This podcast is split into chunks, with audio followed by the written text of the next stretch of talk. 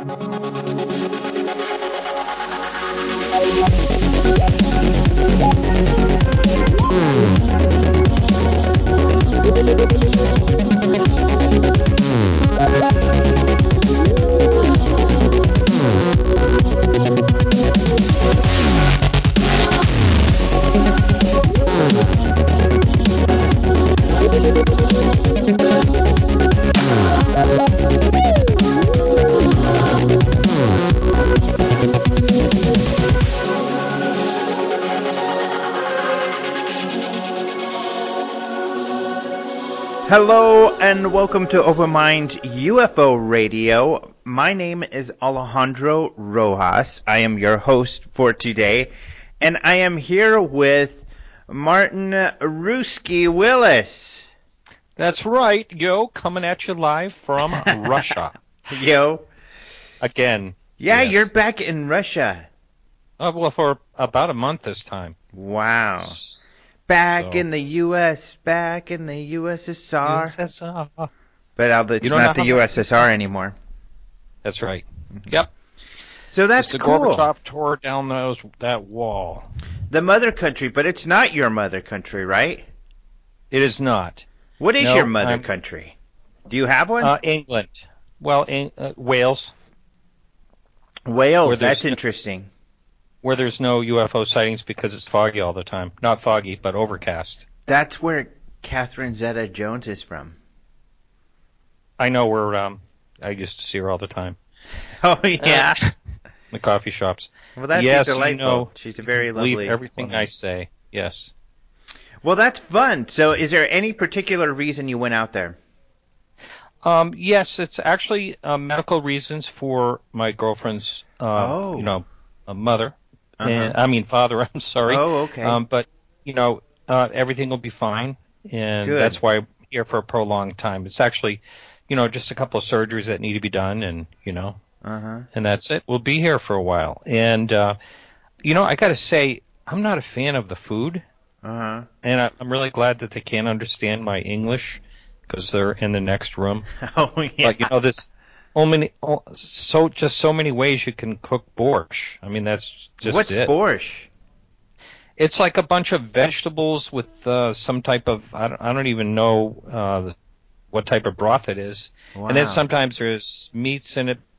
You know, this has been vegetable borscht, and it's well, you know, And that's all they some make, people huh? love it. Uh, I've had it um, for every meal I've been here, except for breakfast, which is Wow. uh, well, other, very strange things. Yeah. What do they do for breakfast? Well, it's an oatmeal that's like a powder, so it's like a liquid, and it's just, I mean, it's it tastes as bad as it sounds, if Oh you my ask me. And then these weird egg things on top of bread, almost like a thick layer of French toast that you do nothing with, and um,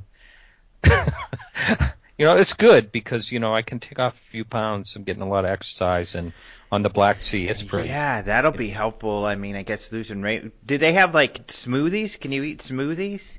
They have nothing here, no restaurants, no Really? Yeah, I mean, there's a couple of them somewhere in the town. There's only 250,000 people in this town. Holy cow! Are you having any problems with old ladies this time? Um, well, I One of them her. threatened to murder you. Yes, I did time. spot that same exact woman Oh out of wow! 250,000 people oh down in God. With her little dog again, and I just steered clear. Yeah, and good I hope idea. She doesn't recognize me. Yeah, Wow, harrowing, very adventurous, huh? it is. Going to Sochi tomorrow for a um, number of days, so that'll oh, be cool.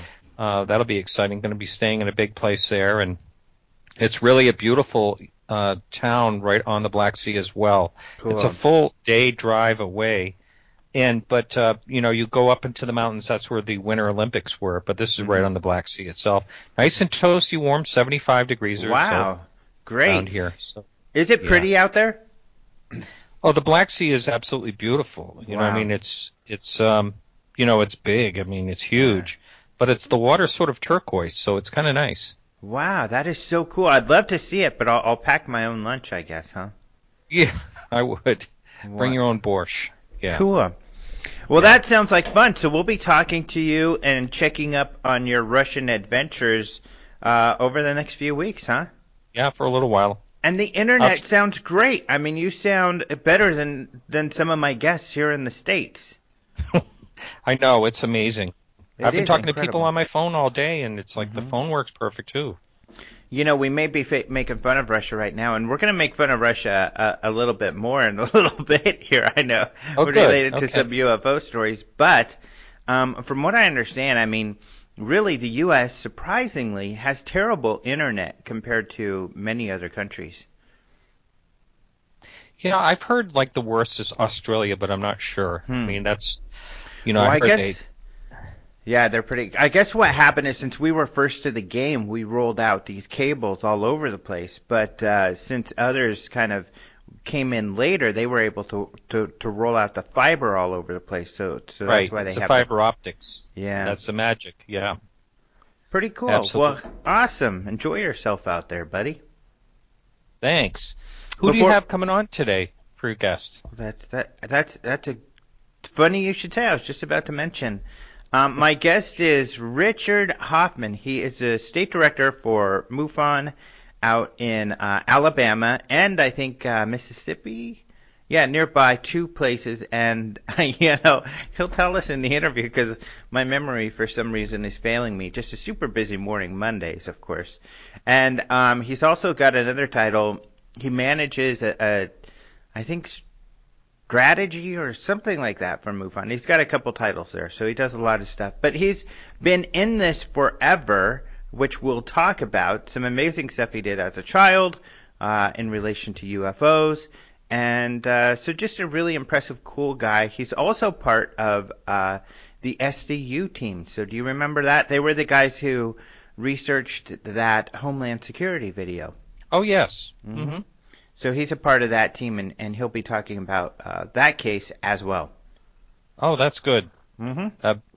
I still want to follow that case because I don't think it's over yet. Right, it's not so far, so we'll talk about updates. Um, another interesting fact is he's a bow tie wearer.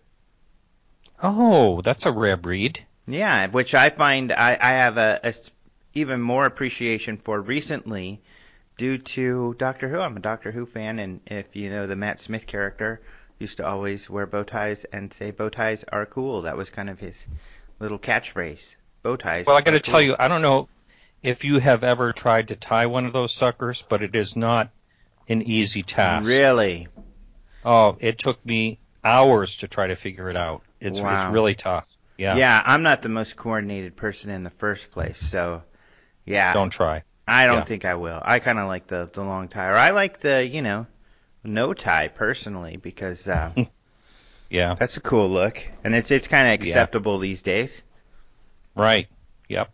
So Right on, uh, let's go ahead and get into some UFO news. Have you been able to see any UFO news out there in Russia? Yeah. Um, well, I want to talk about this is about an army chief of staff, and he warns of you know his wording. I got to say it was all in his wording. Mhm. Hybrid armies and little green men. Hmm. Now, this was a speech uh, last week at Norwich University, and General Mark Milley is his name, Chief of Staff for the U.S. Army, told the audience, many of whom were ROTC cadets, that the future the cadets will be dealing with, among other things, is hybrid armies and little green men. Now, uh, some UFOers assumed this to be a admission that armies of aliens and alien human hybrids are threatening the Earth, and you can watch where they're going to go with that. I bet it's going to be uh, pretty big the way things can go. Um, but anyway, this is not what he was actually uh, talking about at all. Um, he was warning them about the complex makeup of the enemies that they will face, and that includes uh, terrorists and armies uh, without states, cyber warfare, unidentified armies working covertly, and there's also um, there's also like uh, in I think it was Russia that these are um, armies including uh, forces that are just seen like in the Ukraine that are believed to be Russian special forces. And uh, like in Ukraine and Crimea, and they wear unmarked uniforms and drive unmarked vehicles. That's kind of scary. Mm-hmm. And uh, so Russia has denied that they've deployed these forces, but uh, it's been a strange case anyway. Anyway, mm-hmm. so uh, we'll see again where people go with what he said. You know, unfortunately, he wasn't meaning. Uh, not unfortunately, I'm going to say, but uh, he wasn't meaning what I believe a lot of people will take it, uh, you know, at face value that it was talking about aliens. Yeah, and it's kind of one of those crazy things. It's kind of a uh, turned into in some you know corners, especially these online discussion groups and stuff. Uh, it's kind of turned into one of the the Mexican Roswell slide kind of thing where uh, it, it there uh, people heard him say this, and you know, and he's very straightforward: hybrid armies and little green men. And UFO people are like, oh my gosh, you know, and they're writing, and, and some well known people wrote, this is finally disclosure. It proves the, the Army knows that they're fighting with aliens and all of this stuff. And I gotta say, it wasn't very difficult. I mean, when I saw it, I was to write about it. I thought this is really interesting. He should use these terms. But I thought he's either joking or these terms are military terms. Um, but it wasn't very difficult to find out that, surprisingly to me, these were military terms. And, uh, and people were saying, look, he's not joking because there's a video of him out there and he's very straightforward about these comments and, and everything. And, uh, and so it wasn't very hard to find these were military terms. At, but when people started saying that, uh, you know, of course, the, the people who have already committed to this idea that this army general is talking about aliens um, did not give up. They're still out there to this day saying, no, you know, he meant aliens. He didn't mean aliens. And I mean, you, these, these terms are on Wikipedia, for goodness sakes. But this is really funny development. So Friday, so I wrote my story to clear the water uh, and to write about, you know, um, what these terms really meant and everything, to give people a reference just before it got too big. Hey, before you get too excited, he wasn't talking about aliens. Here's what he was really talking about. Well, on Friday, the Army Times wrote a follow-up story and about how UFO enthusiasts are going crazy with with that lecture and they quoted oh. our story, our open mind story. They said, oh, however, yeah, really cool. They wrote, however, the UFO uh, website, you know, UFO news website, Open Minds, tried to debunk the whole thing to let people know what was really going on. And they used a quote from my story, and then they went on to describe, you know, what those terms really meant, like you just had uh, outlined. So that was kind of cool. The Army Times uh, giving us some some credit, but uh, setting the record straight. They moved pretty quickly too to uh, to write their follow up UFO story. Well, I got to tell you, if you watch um, what unfolds about this, it'll be. Uh, I can just almost guarantee you that um, you're going to see some, you know, spots in some of the UK uh, tabloids and things like that. Next thing you know, it'll be everywhere. Yeah. I hate to sound like such a, you know, pessimist, but I, I just know. have seen it so many times. That, You're right. Um, you know, they'll just take off with it. Yeah, and I mean, I'm sorry to any listeners out there who are really excited that think that, he was talking about aliens, but I mean, you could read my story and go to my links and read the Army Times story to see very clearly that, uh, you know, these are terms. And, you know, this is like, these are terms that are in their lexicon. These are terms that this guy probably goes to briefings every day, and they talk about hybrid armies and they talk about little green men. Um, and so these are things they talk about regularly. So for him, these terms are, are everyday. And he probably didn't right. think that, you know, the general public doesn't know what he's talking about when he says these things and that they would kind of uh, be taken aback a bit. But, um, yeah, so that's the story. And you know what? This week's kind of been like that. Some other people, like, there wasn't a whole lot of news. Um, uh, but the news that was out there was mostly from UK tabloids covering known hoaxes. So I'm sorry, people, but uh, you know this as well, Martin. Secure Team 10 had one or two stories out there. Those are fake videos. Those are hoaxes. Those are fake. Those aren't real. No matter if the UK um, Daily Express or the Daily Star uh, Pick Them Up or The Sun, all of which are tabloids, which, of course, when you go to their stories, they're full of bikini girls doing all kinds of weird stuff, um, you know, or, or women without bikinis or anything. Uh, they, that's the other favorite thing to cover. But uh, these are tabloids who, who really don't care about accuracy as much as sensationalism. But the Secure Team 10, and they're only thinly veiled hoaxes. I don't even think Secure Team 10 meant to hoax everybody, but just have fun. And people run wild with that stuff. Wow. Just for the record, I never like to cover women without bathing suits, if you catch my drift. Yeah, there's kind of a pun there. You never like to cover You know, women. just a little bit. Mhm. Yeah. Yeah. yeah. Sorry. Yeah. Sorry. I'm gonna make you hang here by. Are you trying to make like a awkward moment here? yeah. I'm making you hang because if I would have moved on, it would have gotten you off the hook. But by waiting and now by talking about it, it's um kind of About what? Oh Yeah. you're trying to pretend it never happened now. Now that you're out in Russia, you're gonna. This is your version of Little Green Men deny it ever happened, even though we have a don't have recording. So you're learning from what you're Putin. yeah. so uh, yeah, and so uh, did you want to vent any frustration about Secure Team 10 or or anything? Uh, any comments? Do you agree that they they're not real? Well, yeah, you know, it's just a, well, you know, it just kind of goes along with what I was saying just a few minutes ago. You know, unfortunately, and um, there are so many cases. Uh, I was talking to uh, Kevin Randle last night, and there are so many cases where, like, myth seems to become reality in these Yeah. stories, and um, you know, you can only do what you can do, and that's you know, write the the gist of what really is going on, and just hopefully some of that will get out there like it did. The Army uh, paper saw that and Mhm. covered it, which is good.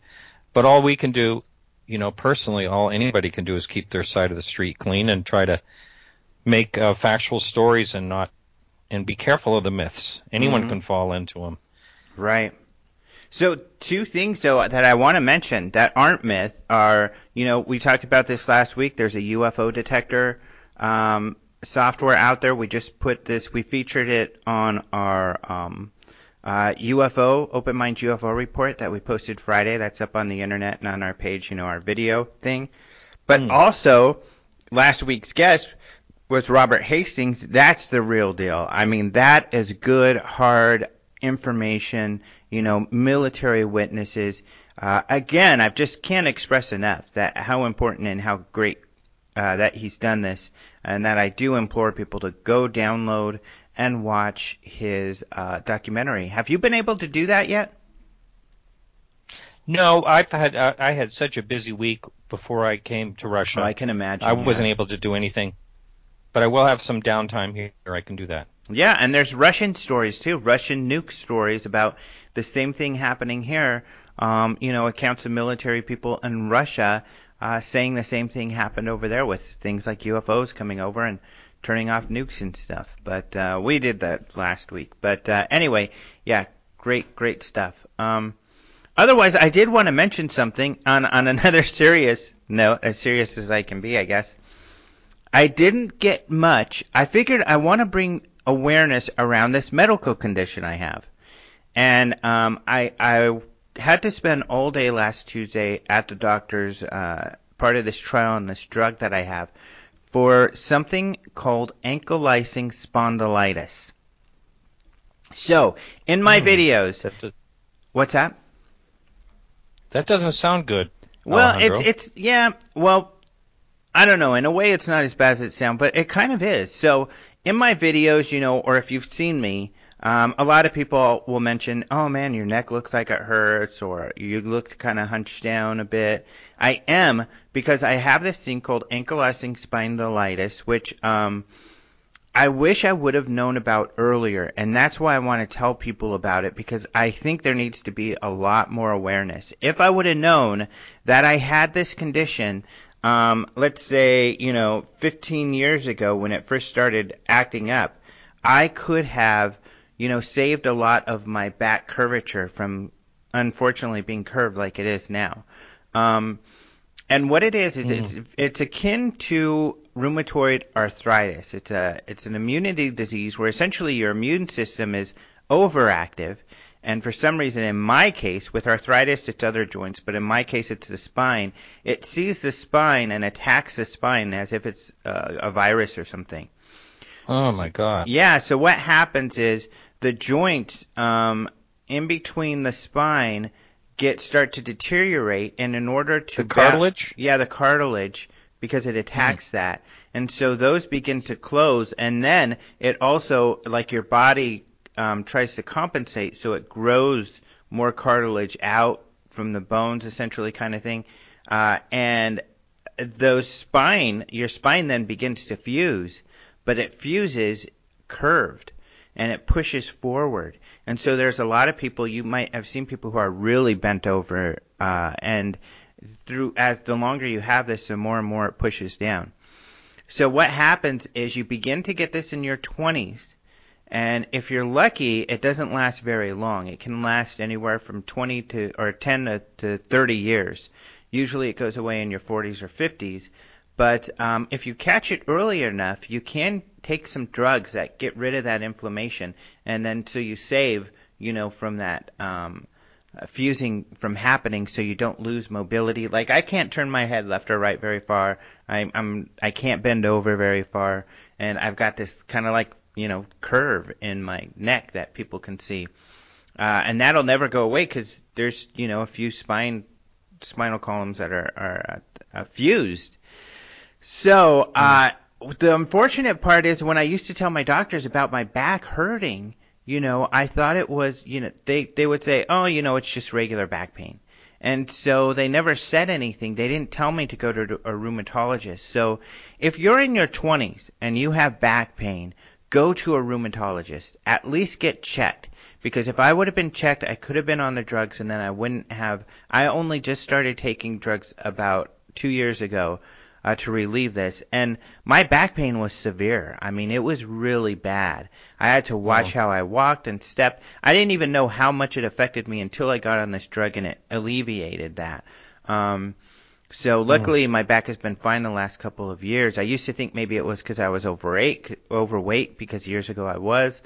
Um, but I lost the weight and it still didn't go away. And that's what triggered the alarm is I was going to the gym practically every day. I'd lost 60 pounds, working out, anything I ever tried couldn't solve the problem. I thought I'm just going to have to live with this pain. My girlfriend actually just kept pushing me. You got to go to the chiropractor. So I did. And luckily, one of the chiropractors says, you know what? I think you may have ankylosing spondylitis because all the chiropractors told me your your back looks like the spine of a 90 year old.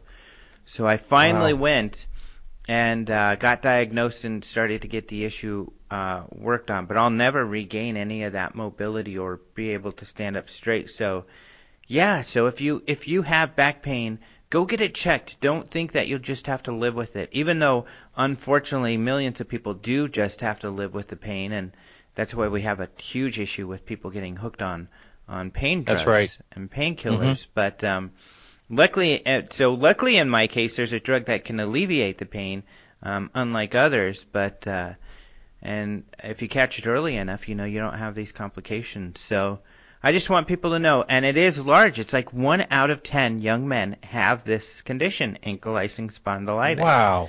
Now I have it worse than most, but still, that's a lot of people.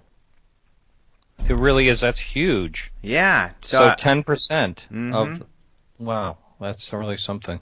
So I was thinking about it because I missed, you know, and I was thinking about it uh, yesterday that wow, you know, uh, that affected my work week, and I was like, I should really start telling people about this, you know, so because people need to know that uh, they need to get their back checked if if they have back pains in their twenties. So yeah, yeah. Uh, that's that's a good message. I'm glad you're getting that out there. You know, a lot of people have different types of back pain, but it's, you know, uh, if it's persistent, then you're right. You should get it checked. It could be a number of things. Mm-hmm. And I always hear you don't jump into back surgery right away either. You really wait it out to see if it's something else or you can do something else. A lot of people have regrets yeah. from getting surgery. Well, the surgeries, a lot of them, some of them only work 75% of the time. So But uh, my mom's going to try one of them because she's tried everything and, and hasn't had relief from the pain, and she doesn't want to get hooked on the painkillers. And uh, Yeah. in the U.S., we have such a problem with that.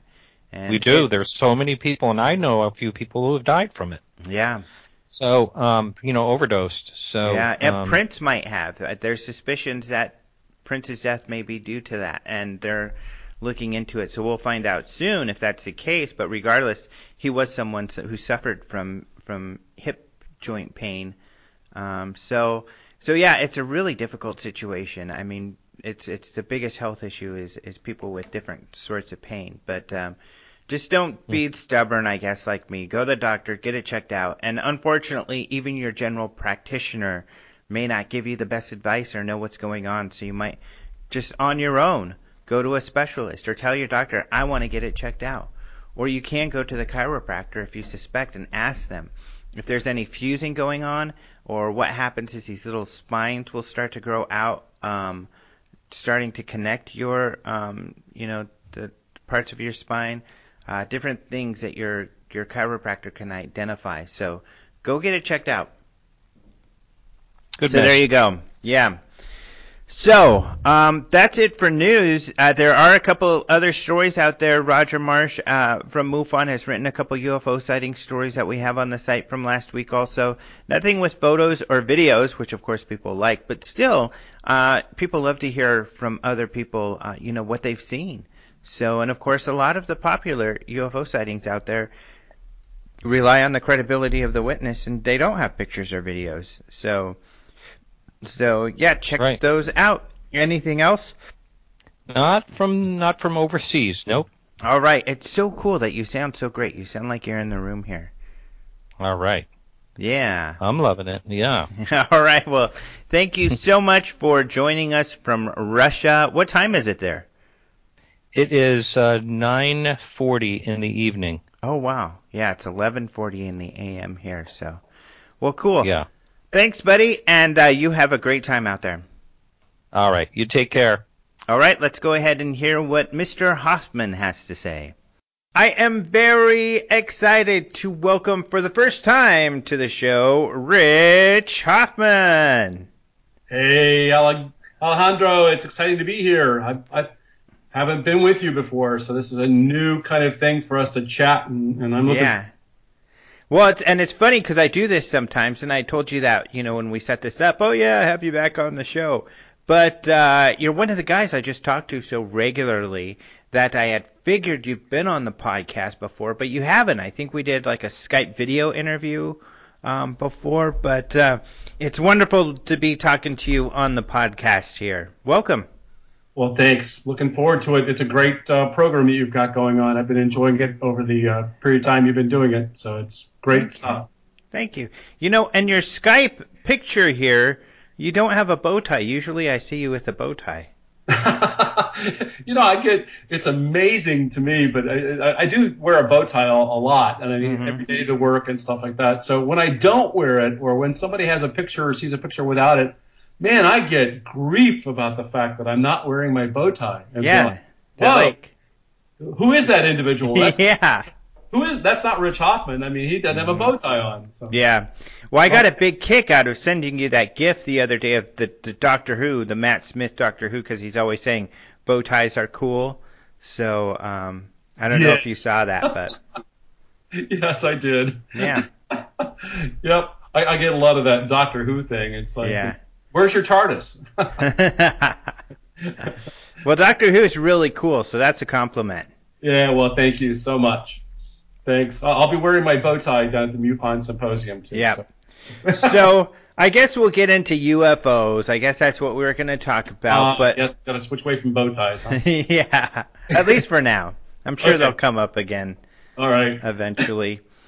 But um, when did you first get into UFOs? Because you've been like with MUFON since uh, like the turn of the century or something, right?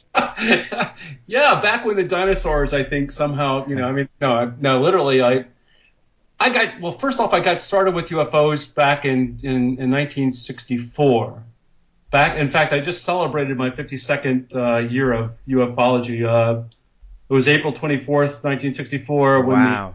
well, Lonnie Zamora case happened. As a matter of fact, I think that's really what that, that's what really got me. And then I found out I was living in Dayton, Ohio, and Project Blue Book was up the road, and uh, that even did me in further because it was like, wow, that's pretty neat. There's a project at the Air Force Base, um, which I had even no clue about, and um, and then suddenly I got you know, pulled into the whole subject. Uh, I couldn't put a book down. I was reading everything, newspaper clippings, anything on the subject, and uh, but I, I joined MUFON. Uh, uh say so. Let me go back because I I started my own organization, and I, I in fact it was called Days Cap, which was uh, Dayton, you know, Committee on Society, uh, Committee on Aerial Phenomena, similar to NICAP. You know. Uh-huh.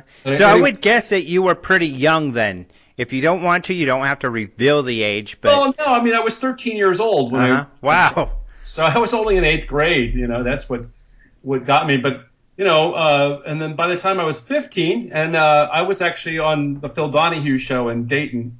And uh, you're kidding? No, I I thought you knew that. Yeah, no, I, I didn't know that, and I'm a, I love Phil Donahue. Yeah, I love Phil Donahue too. And I got on that, and this is before he went and became really famous up in Chicago. But and nevertheless, he had the same kind of show format that he had when he went up there, and uh, and he was just right up the street, actually from where I lived. I could ride my bike to uh, the the station and stuff. But uh, he had heard me. I was doing presentations as a you know already uh, around the city to wow. different groups, and somebody mentioned my name, and I guess the next thing I know is I got on the show. And at 15. Yeah, 15 years old, and I, I handled all the questions pretty well, and uh, and then, uh, then what happened was because it played in Dayton, the next thing I know is I, w- I was getting phone calls from everybody and their brother that wanted to know more. And, and then the next thing I know is I'm, I'm like giving, like I said, lectures everywhere, television shows. I was pulled on, oh my God, I can't even begin to tell you how many times I was on TV. And then, uh, you know, then it got to be the point where, like, you know, uh, I was literally getting calls from everybody and their brother, and I didn't have really uh, uh, enough people to help me out. And it was like I didn't even know that many people in UFO subject, but suddenly I started to pull people together, and we started actually having meetings in my garage, uh, garage, and you know I started pulling together a group, and then uh, and eventually I got uh, there was another group down in southern Ohio. Uh, in the Fairfield area, called and we called ourselves the Ohio UFO Investigators League and uh, I got connected with them somehow. I became their uh, their director of investigations, uh, and then you know, then what happened was I I had heard that there was a thing called Midwest UFO Network that was starting up, and it was in Seguin, Seguin, Illinois, and I thought, well, I need to get connected with them, and so I I joined up and you know, so I'm one of those like early people that was with the Midwest UFO group, and I got my first manual, which was like, you know, I still have my manual from that. Wow. And uh, and so yeah, I've been with them for a long, long time, forty some odd years. Mm-hmm. And the, the thing that's exciting for me is that you know, after being with them all this time, this is my first chance to actually now do a presentation at a symposium. Can you believe it? This is your first the very first time that I'm a presenter at the MUFON Symposium uh, since I've been with them. Wow. In 1978, uh, I, ha- I hosted the uh, MUFON Symposium. And we rented out the entire Dayton Convention Center. Oh, and this was during Close Encounters. This was a, like a big one. 3,000 you got it. So this is the one where Hynek was there, Donald Keyhoe was there. Wow. Uh, Leonard Stringfield was talking about crash retrievals. Ted Bloecher was there. All these people that are you know incredible. And it was a and then uh, we actually had the filming of or, or, like a huge screen that we had in the Dayton Convention Center that showed uh, Close Encounters or that that mothership scene. Mm-hmm. Uh, and that was you know coincided with but I that I was actually up on stage and I was a moderator for that, introducing the guests. Wow. But that's that's it. So I'm pretty excited about actually now doing my my first presentation with MUFON at a symposium. How cool! I'm excited too because I'm doing MUFON for the first time, and I, it feels like, you know, yeah. I've been around MUFON for a long time, but not even a fraction of as long as as you have, and that's not a dig to your age. That's all that, right. That is in honor of your um, yeah of your, I don't know, uh, you're an elder statesman. I guess so. I've got the gray hair to prove it. Yeah. Well, I've But- got gray hair too, so you you Oh. You look talking about going back all of these years. You don't look to be uh, that old. Well, thank you. I, I guess uh, I'm very fortunate in the gene area. So, how did you and the UFO community feel when Close Encounters came out? Oh well, to me, I, I, I can tell you this much that we were all very very excited because here was for the very first. I mean, it's it's so hard to get movies that depict you know actual true to life kind of events. You know that they keep the they keep to the stories as they're happening. So, good example would be the you know Roy Neary in the truck, and then you know and uh, the truck goes dead, and it starts back up on its own, and and then you had uh, the varieties of shapes that you'd see. Uh, we, we, we really haven't had too many motherships and some other things, but we've had those like little, you know, like ball of lights that are moving around and things like that. And, and you got a, you had a chance to see a lot of other different aspects, like the radar screen where you, see him watching something. So you had some elements of it that, that Hynek was able to bring in in his cameo performance.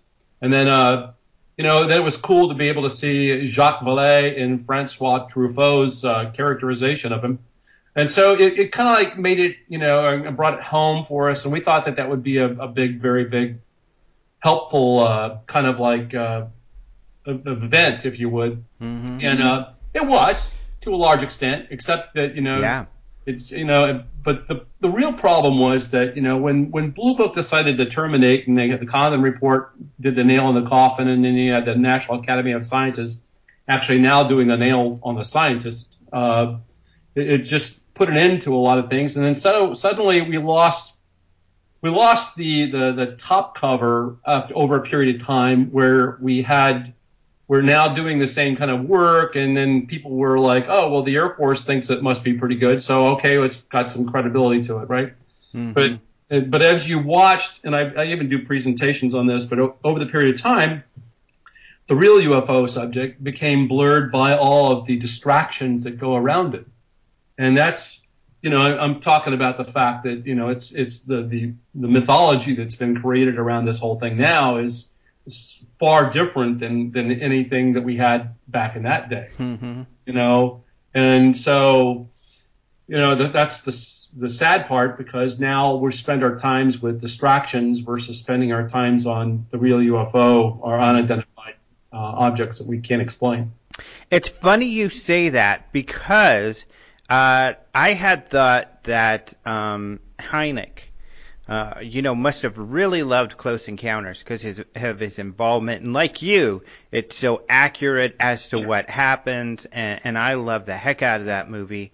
Yeah, But uh, I heard from Don Schmitt, Hynek didn't really like the movie, and I can totally see it because of that. He felt that it was sensationalized and it wasn't real. They went too far away, departing from the actual real live events. And, you know, having been on television like you have, and Mhm. having your work um, be misrepresented by uh, entertainers, Mhm. uh, I can identify with the way Hynek would have felt. yeah, and and he, he did. I mean, I, I had conversations with him, and he did say that. I I actually had a chance to go up and be in his house with him and Mimi Uh huh. and uh, in fact Mark Rodeghier was there. But I mean, yeah, I mean, it, conversations with him was that he was disappointed. We all have that same thing where we go in and we we provide all this wonderful information and we want these recreations to be, you know, exact. We'd like to be mm-hmm. able to see real cases presented and and then Hollywood and producers and various other people turn it into something completely different.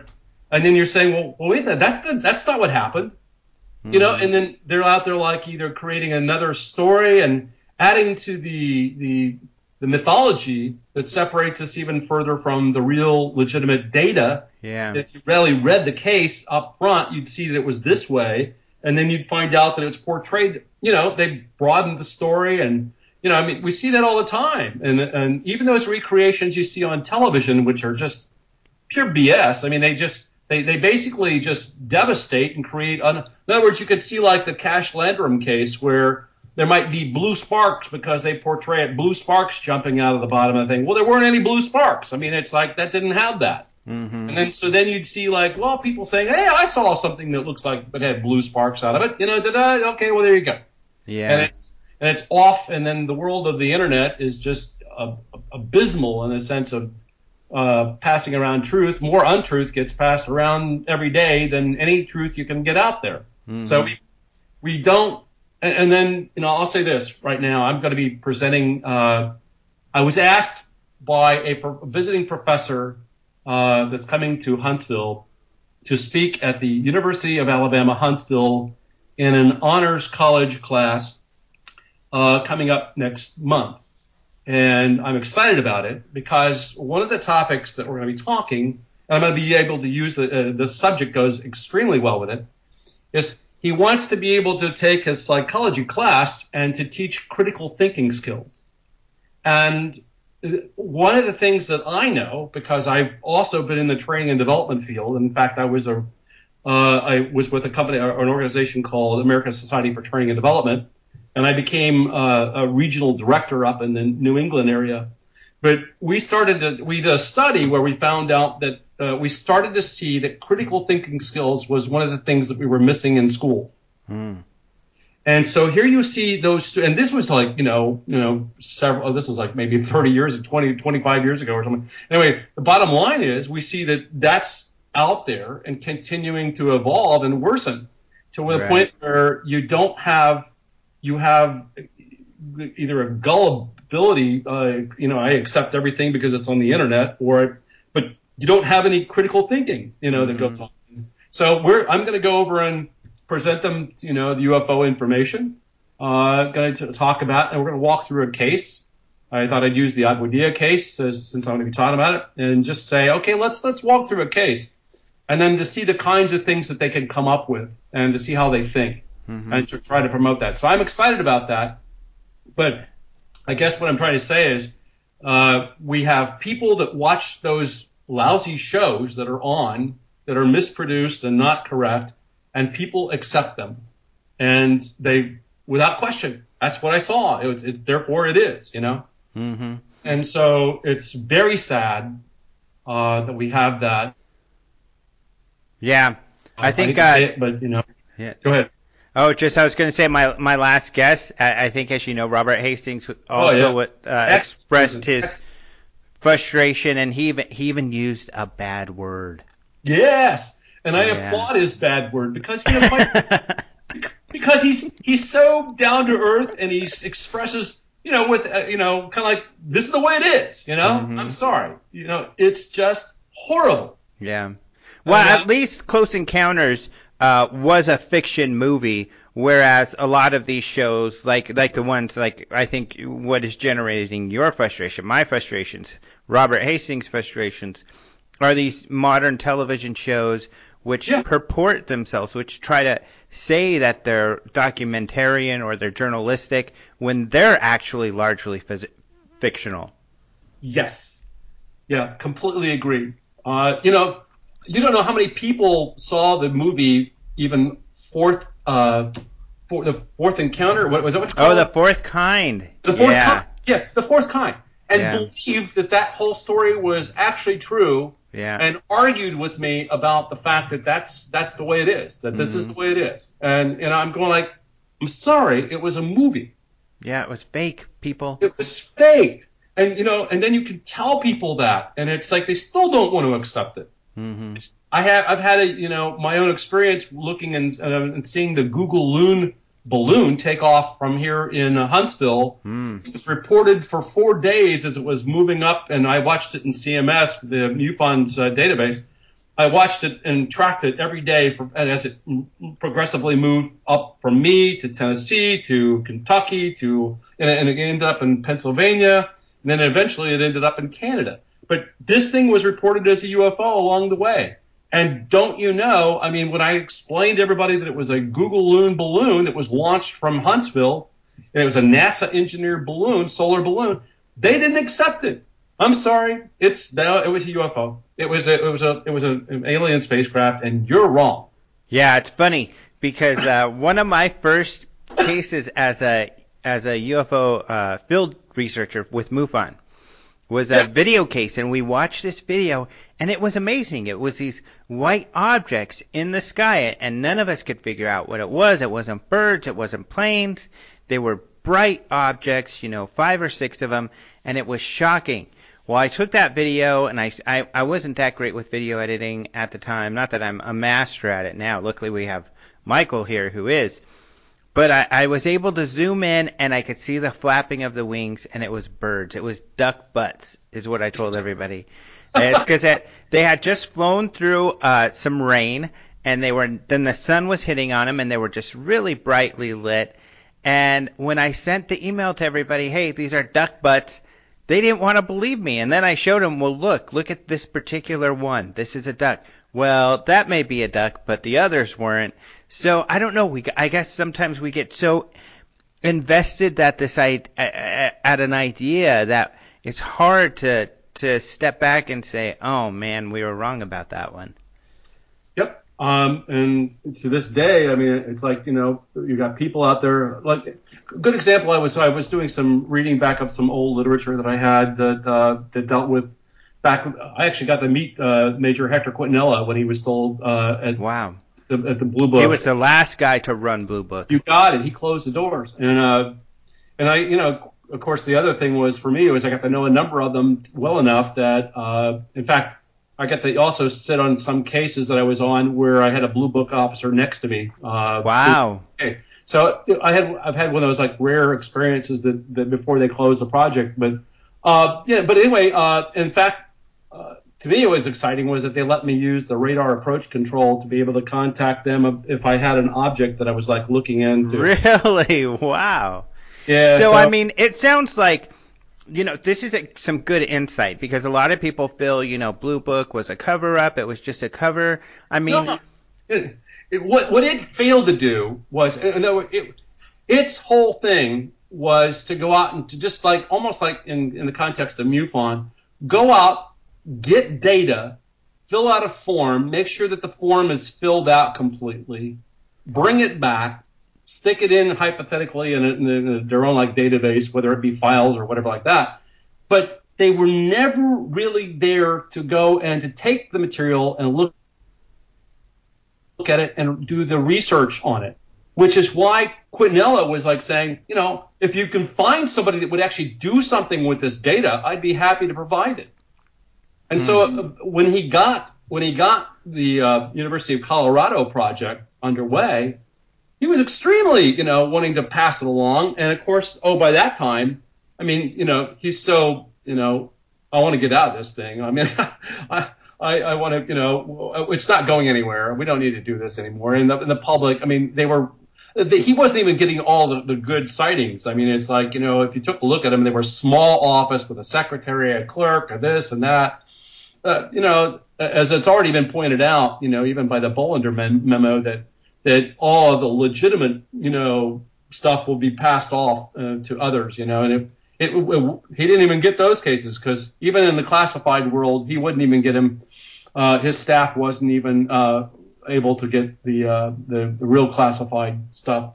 So so hypothetically, I mean, he's just getting the stuff that's low visibility and it wasn't going anywhere. Nobody was studying it. He was able to get a, you know, the Condon thing was probably put in and, and help uh, being fostered by the CIA, which, by the way, they, they've been doing that since the Robertson panel. And uh, and so you had the CIA helping to put the squelch on it. You had, uh, and, and they just, you know, eventually were able to get out of it because it was costing taxpayers money, not going anywhere. Nobody was doing anything with it and they weren't exactly coming up with anything that uh, was, uh, uh, you know, proved that we were being visited. Mm-hmm. And, uh, and so, with that being said, you know, and Keyhoe and them had, you know, constant, you know, run-ins. You know, he was trying to NICAP would be out there trying to say, well, the Air Force isn't doing this or not doing that, and sure they weren't. But uh, but at the same time, it, you know, it's like there was this lack of really truly interest in this subject because it was really looked at as being, and, and that's true even today, by the way. I mean, I work in the military world. I've been in it since, you know, for God's sakes, I started uh, when I went to as I I'm in a contractor uh, for with the U.S. Army Material Command, which is the corollary to the Air Force Material Command up in Dayton that actually had the Project Blue Book. Mm-hmm. So, so on those on on those lines, like uh, first of all, I guess because uh, I want to get into this is did your work, your early uh, interest in UFOs, influence uh, your career choices? And uh, yeah, if you could share what you do and have done as a career. Yeah, so I mean, it, I I guess I was always interested in the military. I mean, I, I was not you know I, I, actually tried to go into the military uh, when I got to college, and I think that you know I think on some level I was interested in knowing what they knew, and I thought, well, maybe I can become. And so I was in the Air Force ROTC, and, uh, when I was in college, and I was in it for a very short time because guess what? They they basically said that I've got a heart murmur, rheumatic fever. You're not allowed to go into the service. Okay, great. So that thus ended my career there. And then I kind of like you know uh, just drop the ball, let it go, and and you know of course I everybody in the, this field, uh, you know you can't make a living off of being a ufologist unless you're going to go out around, you know uh, even you know writing a whole bunch of books and maybe the Nick Redfern method or something like that, you know, or whatever. But uh, you know, I don't even then you have to complement your your income, and and I just couldn't make it, so I had to go off and get a career, and I and it couldn't be UFOs, and so eventually I got into the IT world because I have a strong interest in the IT world, and then lo and behold, when I was in the DC area, I uh, was asked to go and to do some training or something like that. I was with a company that was a training company. In fact, I was head of the training. Uh, uh, and I went over, and the next thing I know is that they wanted me to come and be a trainer there, and that turned out to be the uh, the Army Material Command. I thought, wow, that's pretty interesting. So here I am. I'm a you know I'm an IT kind of guy that that's working with a, a whole variety of companies depending upon which contract wins and I, have been a defense contractor. I, I, I'm working in the IT world. I was working with a, uh, even the Booz Allen Hamilton, which is the same company that Edward Snowden was uh, in. Mm-hmm. uh, and I, you know, I, and I've and I've earned the trust of uh, of the uh, the government, you know, from the standpoint of all these years doing my IT work, and they they value the, the work that I do, and I, I help them out in a lot of different. We're doing cloud computing. We're we're actually doing data center consolidation, and I helped uh, play in on that. So I'm at the IT strategic level for the Army Material Command, and I've become a you know pretty much known there. But you know they also know, and I don't hide it, that I'm I'm into I have an interest in UFOs. I mean my cube is decorated with UFO paraphernalia. People are you know people know that that's where I'm at. You know I've I've had a number of other people that I worked around. I had a friend of mine who. Uh, that his job was to monitor conversations that were possibly coming out of Area 51. Really? Yeah, I mean he he was his job was to go out there and to see if he could pick up any conversations he was uh, out there, and they do that to be able to ensure that there's no leaks coming from off the post and stuff wow. like that. And that's what his job was. And so I've had conversations like that. I've talked to other people in the military there, most of them are very curious, but there's absolutely nothing that I see in the entire command that shows any remote connection or involvement in anything that looks like, smells like UFOs. So I, I have kind of like the same experience that John Alexander has when he's, you know, he, if you listen to or read his books, he says, well, you know, I used to work in the Army Material Command, in the R&D world, and he worked in INSCOM and other places, and you look around, you don't see any interest in that subject at all. And so I can, you know, nobody's bothered to ask me what I know, what I do, what I like that, and I'm going like, okay. So they really don't have a care in the world about it, and it it really hasn't done anything for them, and and certainly. Uh, if if there is any remote interest, it's like you know, my God, I don't know where they're hiding because I've been all over the command and and I can't see anything that looks like or you know addresses that. That's why you know I've always maintained that if there's any body that really cares about this subject at all, it's going to be you know a, a maybe some sort of a, a very close hold, you know, highly secret compartmentalized group of people. And then, you know, if there's any R&D work, it's not in the government world; it's out in the uh, in the commercial world. It's it's like the Northrops and all that stuff like that, who are in the Black Project world and none of that gets con- conveyed or translated over to the uh, the people like, for example, the propulsion you might come up with in the in the in the black world is not going to be shared over in the commercial world. Isn't that sad? So NASA can't benefit if we came up with uh, anti-gravity devices in the one world with the other one. So, uh, you know, so that's that's the the problem that you see, and and, mm-hmm. and, and some of the stuff that I'm, I'm aware of. But it's been a great career. I've enjoyed working there. Uh, and like I said, that they they tolerate a ufologist within them, and I that's okay. I mean, I I'm mm-hmm. a I've seen too much and experienced too much that I'm not going to stop now. And you know, I've got yeah. the security clearances and all that stuff like that, but I can't possibly even begin to tell you anything that shows anything that looks like, smells like a UFO. So. Mm-hmm. And to, on that note, I mean, just uh, with your years of experience, you mentioned the Bolender memo, where uh, yeah. it was like essentially anything yeah. that was a, a, a, national security concern was sent somewhere else other than Blue Book.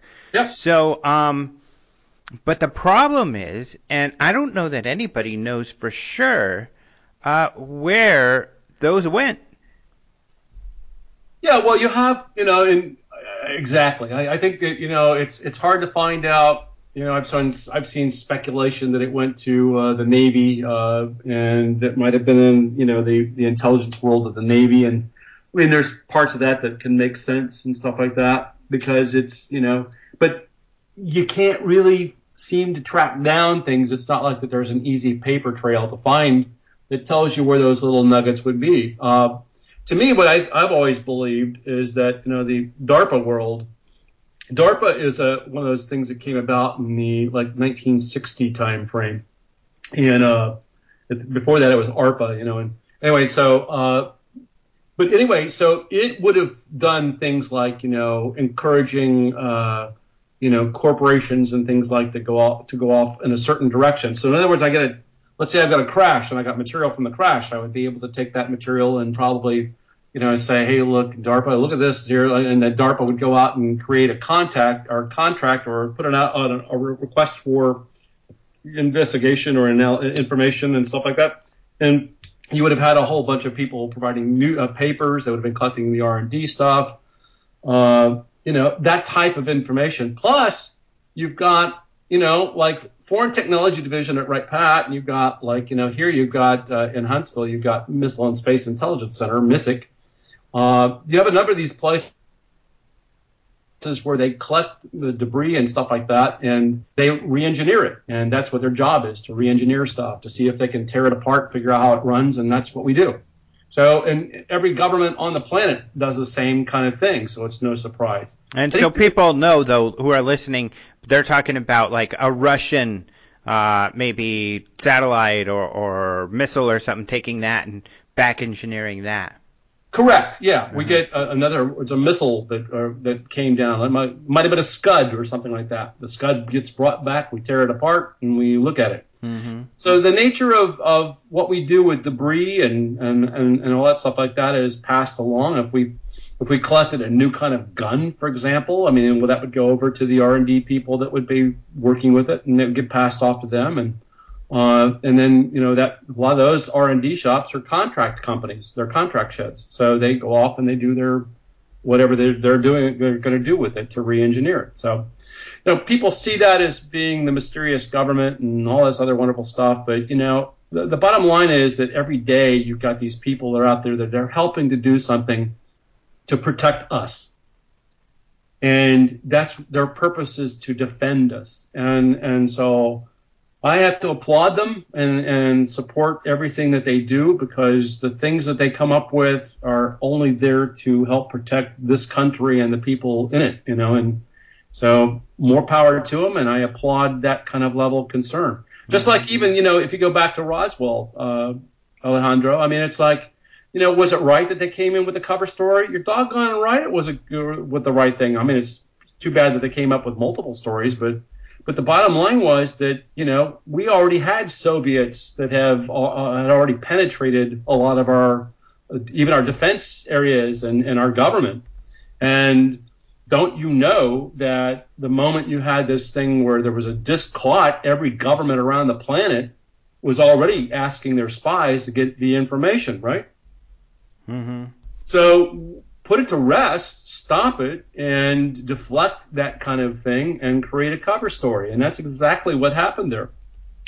Was it a nice thing to do? Well, not to ufologists, but to the government, yeah, maybe you needed to do that because every spy out there is collecting the debris and going to do the same thing to you that uh, you want to do to them. So, mm-hmm. and so you have a feeling that. Um, what do you think did crash in, in Roswell? Well, I mean, I, I think that I think that legitimately, if you you know, if you take a look at all the collected, you know, evidence or testimony, let me put it that way, the testimony that you heard and the sheer volume of the monitoring that went on of people and the you know the threats that were made and, and everything else that that you know of course that uh, Carey and Schmitt had collected in terms of their work uh, as well as others you know I mean that the, something unknown legitimately came down there and there were uh, beings of some sort that, that didn't match anything from this earth. And so I really believe that there is something to it. Uh, you don't see that level of monitoring of conversations and threats and everything else, which go way beyond uh, anything that you, you and I would experience even even today. I mean, at least that's what we believe. Uh, that went on for you know years. Uh, you know, and so there, there was something there, and I, I believe that there was a real event. I think that it was the, the materials that were collected uh, were confiscated. I think it was taken, uh, much like I told you before. I said that it goes to an R and D shop, and guess where an R and D shop is? Well, up in Dayton, Ohio, at Wright Pat Airfield, and uh, take it up there, collect as much as you can, and probably there it got filtered out to other places. And uh, Battelle Memorial Institute was uh, under contract uh, with the Air Force at the time, and that's a think tank. And so, quite logically, since they played a heavy role in shape memory uh, alloy uh, development, uh, which happens to be similar to the memory metal that was was found in Roswell, um, that we suddenly see that in the 1960s that kind of shape memory alloys and these uh, uh, other kinds of things coming out that are bendable and metal that bends and, and folds back and uh, comes back to the original shape. We start to see that happening. Uh, nitinol, nickel titanium alloy, is uh, is an example of that. And right now, now that nitinol, I mean, it's it's part of our R and D work. So it, a lot of that stuff that might have been found and collected was passed off to uh, again to defense contractors, whether it was through uh, Philip Corso or, or not, I don't know. But I mean, I still think that it was passed around and and it would have been used or leveraged in some capacity. And that's what we do. That's mm-hmm. what the government, that's what the military does. Right. So, and for people who might not remember or know that Philip Corso was a, a guy who um, worked at R&D, worked at the Pentagon. He claims that that's what he did. He was given the Roswell material and uh, gave it off to the various contractors. Um, and it would seem an advantage to contractors is they're not uh, subject to FOIA, and they they can um, have people sign gag orders, um, and you could be sued for lots of money if you talked about something. Yeah, uh, exactly, and you know, and now all this is, trust me, it's all speculation because mm-hmm. you can't, you, you won't find a, a written transfer of, we haven't found it yet. yeah um, the, the handbill that shipped this Roswell debris to this place, to this place, to this place. It's, it's, it's only on the basis of, you know, repeatable stories that somewhat you can look at and you can say, okay, well, that makes sense, that makes sense, that doesn't make sense, and you call that out, and you, and, and that's the way we have all had to work. Um, it's occasionally that, you know, uh, um, that's the nice thing about Robert Hastings is he's been able to find a document paper trail that helps him out, which is great. You know, uh, Len Stringfield, for example, when he was doing all his collection on crash retrievals, had a lot of, uh, of testimonials uh, uh, with a lot of different people, but short on documents.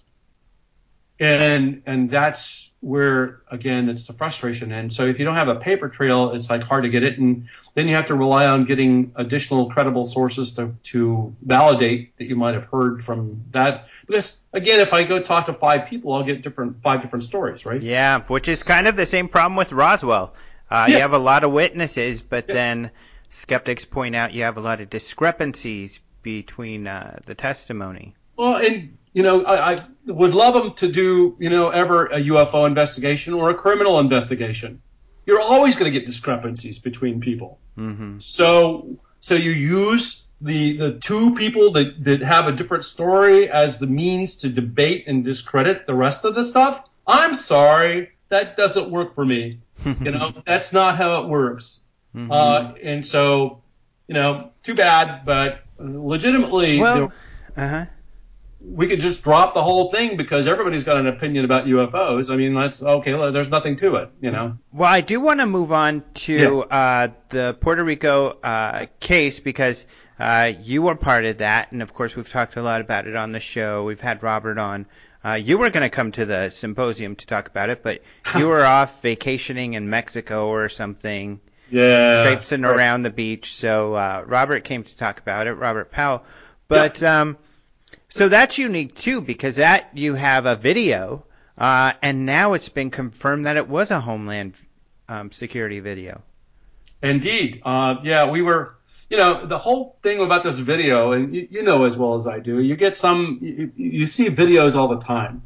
Uh, people pass you like YouTube links, or they pass you this or that, and you take a look at it, and there's of course no there's no nothing that validates the video is done by the photographer. There's nothing that, that's out there that, that helps you to legitimize uh, uh, create legitimacy around that that that that that video.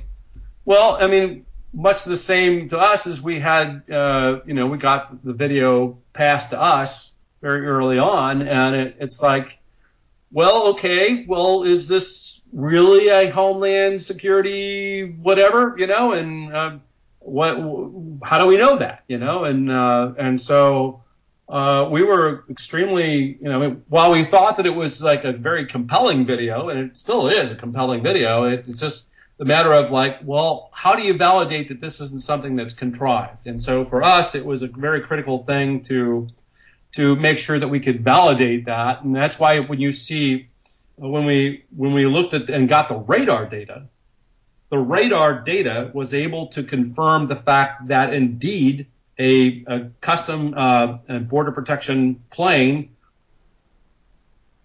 did take off at that time and did fly two circles around the airport, uh, and, and, and, the times matched up with uh, with uh, the case. And then you look at the, the the codes that come in for the that, and you find out that the codes that the ID codes that, that come up match what's been handed over to customs and border protection. So these are uh, that that was able to be helpful. Then we then later through thankfully uh, a Freedom of Information Act uh, done by Billy Cox, he was able to get uh, uh, an actual piece of information back that again validated the fact that it was one of theirs. So that was an important piece that we had to do was to confirm that that was the case. Mm-hmm. And of course, then you know, from there, you know, it was the we spent you know two years analyzing the video. That was that was really the whole thing. We were we were really not doing a case investigation as much as a video investigation. Mm-hmm. So we were tackling the video. What can this be? Can it's infrared? You know, wow. What did all these numbers on the screen mean? You know, and there were a lot of numbers around the screen. And people, if they want to go there, you just go to uh, explore, E-X-P-L-O-R-E, S-C-U dot org, uh, explore, S-U dot O-R-G, and they can, you know, you can see the video. We've got the video posted up there. We got our paper posted up there. You can see the radar animation that's going on.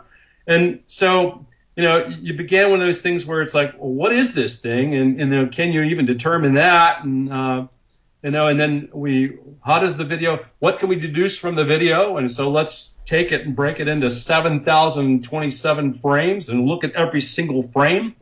let's compute the, uh, the, the, we know that the frame rate was one thirtieth of a second, so there's going to be 30 of these frames. Uh, it's going to lapse one second. Uh, what does that give us? And then we had to go out and learn about the camera. You know, we got a hold. We thir- first we thought it was a FLIR camera, and then I went and did some checking on the uh, the installation, found out that it was not a FLIR camera, and uh, they told me it was a Wescam L3 camera. And then I went and contacted Wescam and spoke with them, and they confirmed that it was the, one of theirs. And uh, we started to go off there in terms of getting camera information, and we, we got some camera information. And then over a period of time, we you know we we finally were able to make contacts with different like IR technicians, uh, different people that were doing things, and hey, uh, the the story keeps evolving, and we keep learning more and more about infrared. That that all of us as uh, the team of, of basically five, me and five others, um, we we learned about infrared more so than anything else, and we learned about what the object was, uh, we did a lot of uh, obviously a lot of math and a lot of calculations on the, you know, the different things in terms of speed and its maneuvering into the water and, and all this other stuff and and uh, what the temperature might be and we did some a lot of investigation on that. The bottom line was that, that we, we put together what we could based upon the information that we had. And then we said, hey, what could this conceivably be? And then when you, you know, typically in ufology, and this is the way we do things, it's like in Hynek called it the de-escalation of hypotheses. You start off with the known and you work to the unknown, right? And so we uh, we did what he did, which was basically, well, it's not a bird, it's not a plane, it's not a kite, it's not this, it's not that. You know, do we know anything that can look like that, move like that? No, no, no, no, no. And then you come down with where you and hey, look, you know, unless this is something that is a classified project, then you took the risk of flying a classified project over the uh, uh, and stopped a, uh, an aircraft from taking off, and you're you're you're you're flying over an airport for God's sake. Uh, you know, then why would you do that? You know, and and mm-hmm.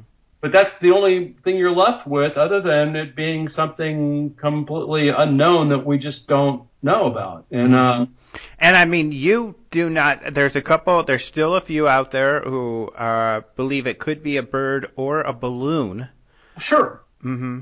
But you know, I mean, that that's where you you know we asked them to put their paper together, like we did, do their homework, show us, and make sure that they can make that claim stick. Mm-hmm. Now, I mean, uh, you know, great.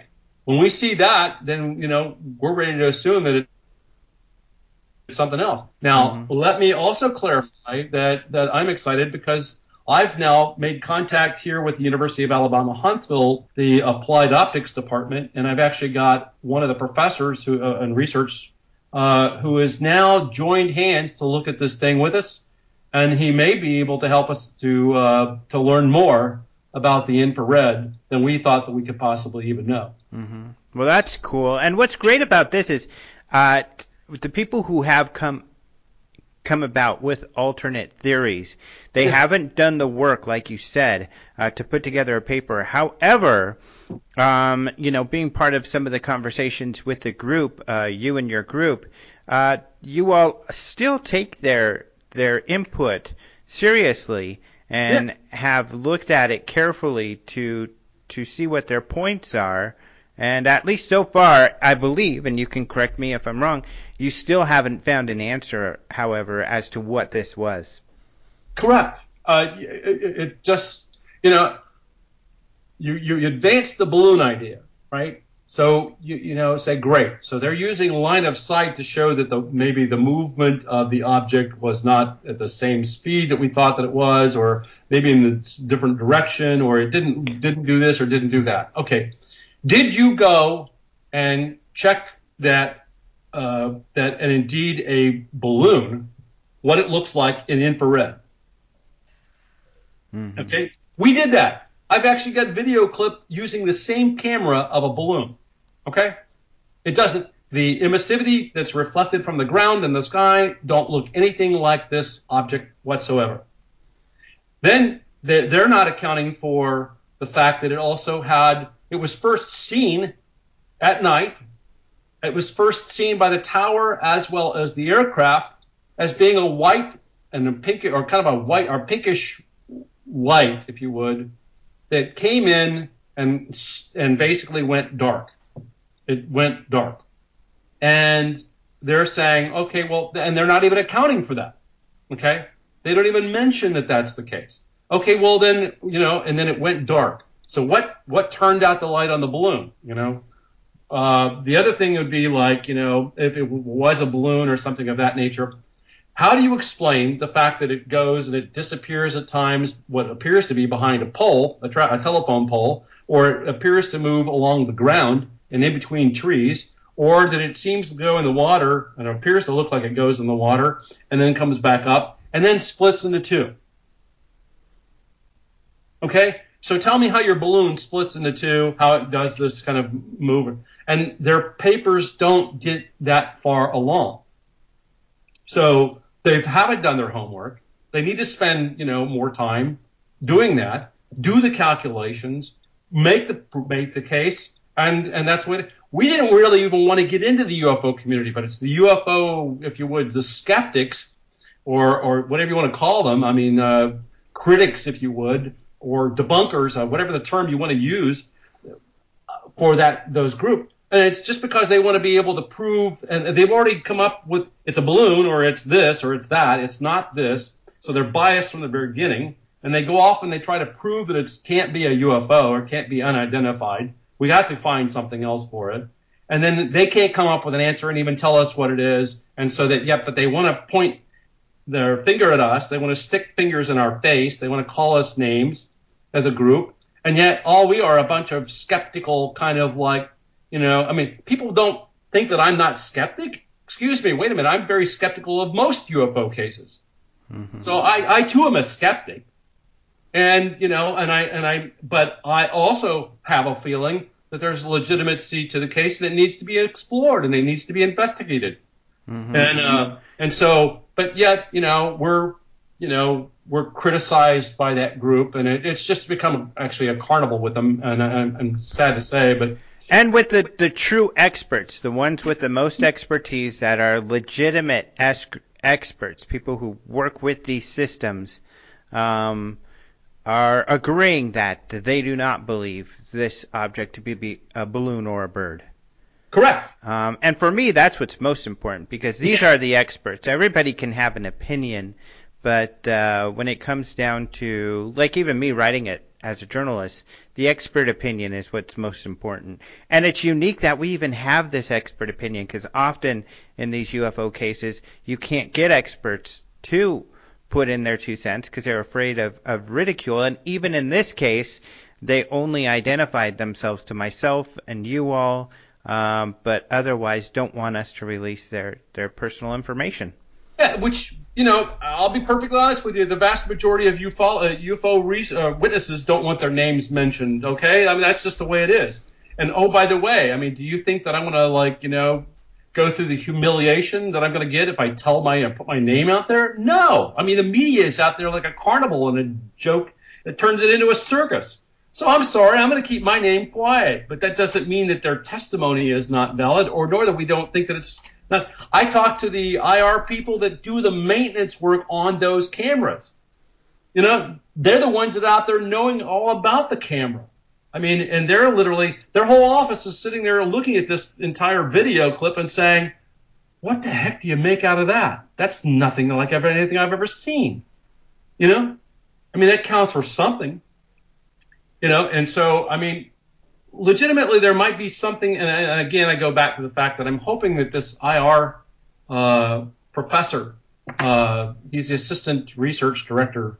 Um, uh, who, my God, he's put together so many books on infrared that it's amazing, and and it's just a very knowledgeable guy. And I sat with him for like you know over an hour, and he was telling me things that were like, you know, okay, well this could be this, could be this, could be this, could be this. But great, can you help us out? Because uh, to me, my opinion is if this has a prosaic explanation to it, I want to know it, and I will be the first to publish it. Okay? I mean, I'll make sure that that gets out there. I've got nothing to hide. You know, but until then, it's an extremely compelling video. Okay? Mm-hmm. and I I think I you know we owe it to the witnesses who came forward, took the risk to do that, to treat it seriously. That's what they wanted. That's what they got. We treated it seriously. And, you know, I'm proud of the work that we did. Most UFO cases, most excellent, when you, it's first off, it's extremely rare for us to even begin have a military grade piece of equipment uh, pass, and we get that that video. Okay, show me a case where we've had anything taken uh, infrared. Take, show me anything where we've had anything that, that was provided to us by the military that where we can actually go look at it and see an object of some sort. So on on for me, to me, it's like that's a rare event in and of itself, and it deserves a, a credible attention to it. And that's what I was proud of our group at least attempting to do that. Mm-hmm. So we're pretty much out of time. I mean, that flew by. You are the state director for Alabama and Mississippi MUFON. Uh, by the way, we haven't mentioned that. And uh, I believe you have more titles with MUFON, right? Yeah, I, am now the uh, MUFON director of strategic projects. And what that basically means is I'm looking to, to help out on getting uh, technology implemented out there uh, to be able to help us to tackle this thing. And that's one of the projects that I've got. I'm also helping to document the life cycle of the UFO case so that we can you know, deploy that into the, our CMS design. Mm-hmm. So I'm doing a lot of that type of stuff, applying my IT skills and stuff like that in that capacity. Yeah. Did you see that cool UFO ID, UFO detector software? Yes, I did. In fact, yeah. I, I think that's really neat. In fact, I I've told my team that I've got to go out and let's get it and let's let's try it out and see what it's like and and and check it out. Yeah, that's cool stuff. So, um, and people can go to MUFONAL.org to find out more about Alabama MUFON. You're going to be speaking at the MUFON Symposium in August, which is very cool. Uh, that'll be in Orlando, Florida. And what are you going to be talking about?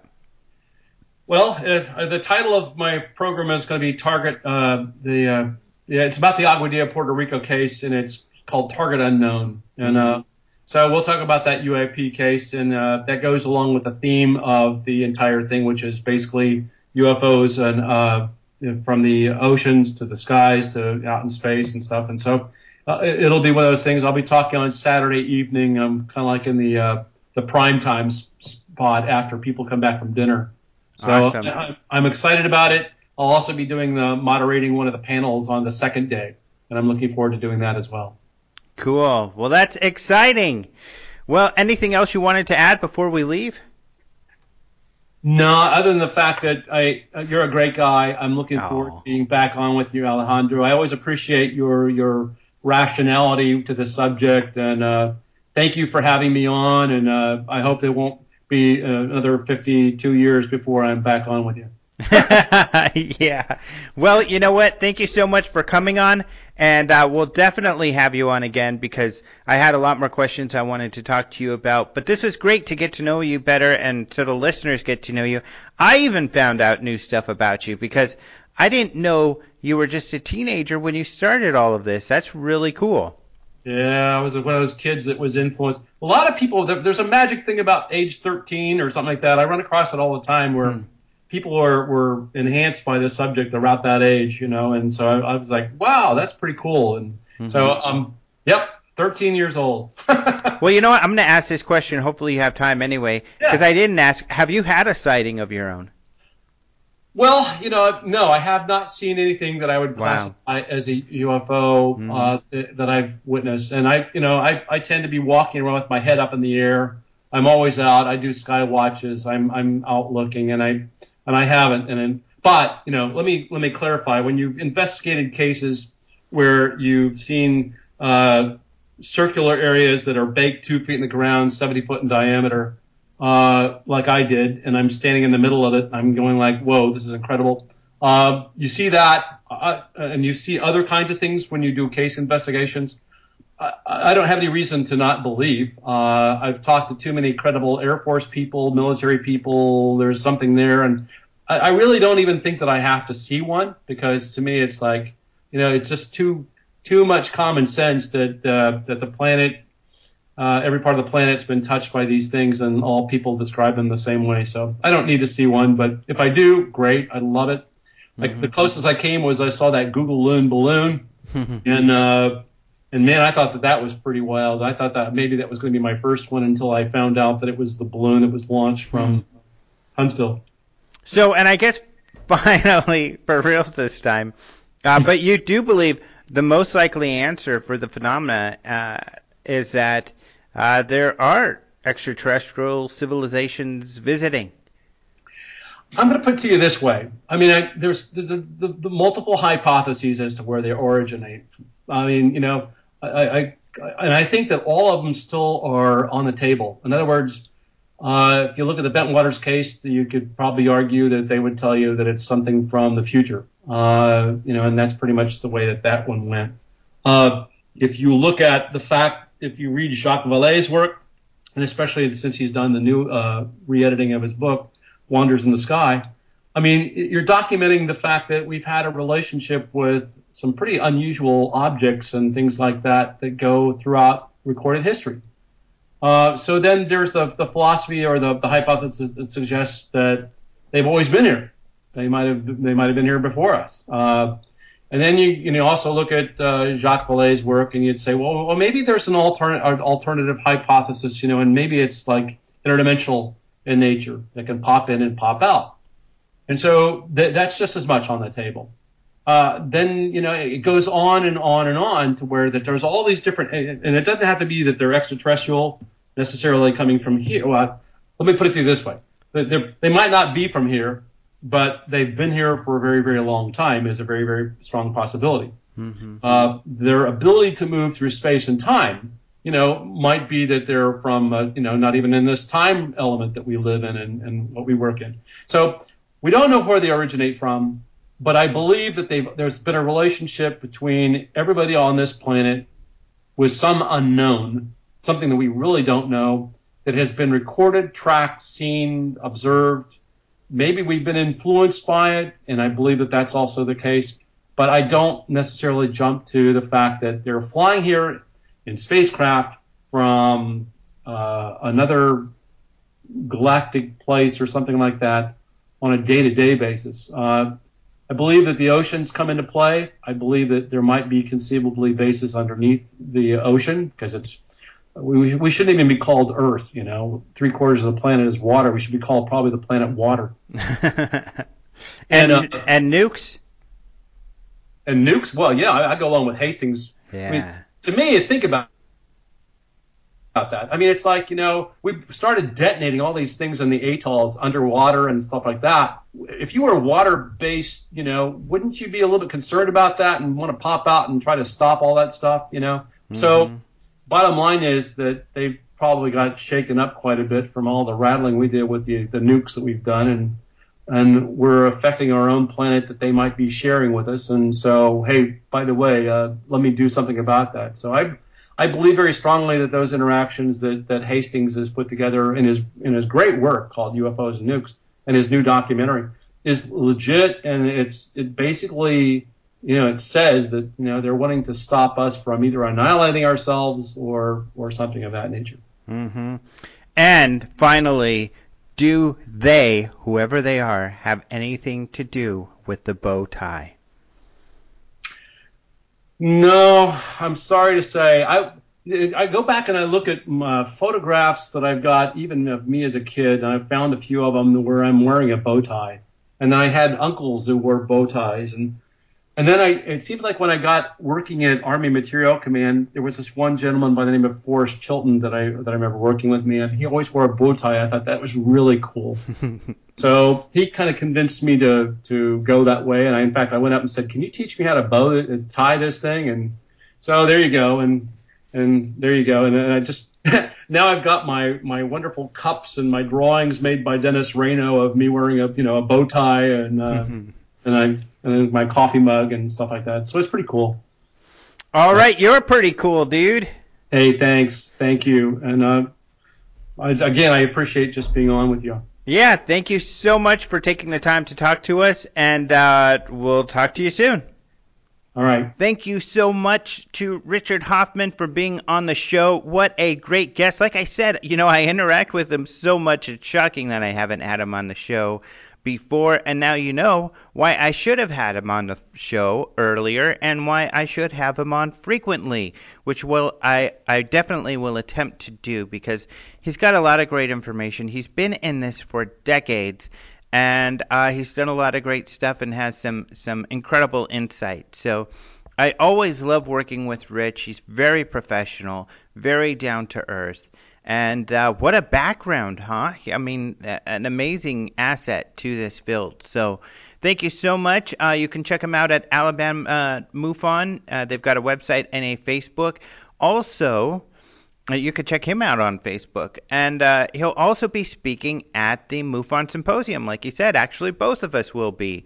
So, and Morgan Beal, who is a state director for Florida. Actually, the MUFON Symposium will be in late August in Orlando. And uh, Morgan, being the state director, is uh, taking a big role in this year's symposium.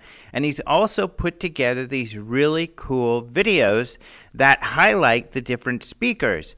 So um, he's got a video of yours truly, but he's got some of the other speakers, and you can find out about the speakers' backgrounds and, and what they're into and all about. And they're really cool, fun videos. So they're on the MUFON YouTube, and actually I've been posting them on my Facebook and on our Facebook group. So don't forget the Open Minds UFO News Facebook group is out there. It's a closed group but all you have to do is ask to join, and we will let you join. Uh, and we just want to keep out the real negative people and the people who are just name calling and saying just disgusting things as as we see so much out there on the internet by these anonymous uh, boneheads. So yeah, so join the Facebook group and you can see these videos. They're really cool, and hopefully you can make it to the symposium to see us talk and to say hello. It's going to be a lot of fun. So, really excited about that. I'm also really excited about our video portal. And of course, you're hearing about it every time now on the radio show, but you'll see it more in our emails and on our website. But our video portal, we've really beefed up. So we have all of the 2016 um, International UFO Congress lectures up on our on demand video portal. So essentially, you can go there and you'll be able to watch all the lectures right there. Uh, they're all streaming, and at, for one low monthly price, you can watch all of these hundreds of videos of your favorite lectures. I mean, Bob Lazar, Jacques Vallée, George Knapp, um, all of the big guys, you know, out there. I mean, we've got tons of people on there, um, and uh, so that's a lot of fun. But it, it's really cheap, and and if you want, you can watch one video at a time. However, it's much more cost effective just to do the low month to month on that one. So go check that out when you have a chance. It's well, well worth it. Uh, you could go to our website, openminds.tv, and you'll see the video portal link, uh, and you'll see it there. Uh, we also have been talking about it in our emails. So on the website, on the upper right, you'll see a box where you can join our email newsletter. We only send that out bi weekly, so we don't really spam you, but we let you know what's going on on the radio show, with the UFO Congress, um, with our uh, UFO reports, and the latest news and headlines and stuff. So you can keep up to date. Uh, so if you get uh, busy with other things, you know, we can always give you tabs on what's going on in the UFO world with this handy email that we send out on a bi weekly basis. All of the news that we talked about you can find at openminds.tv, so be sure to check there regularly.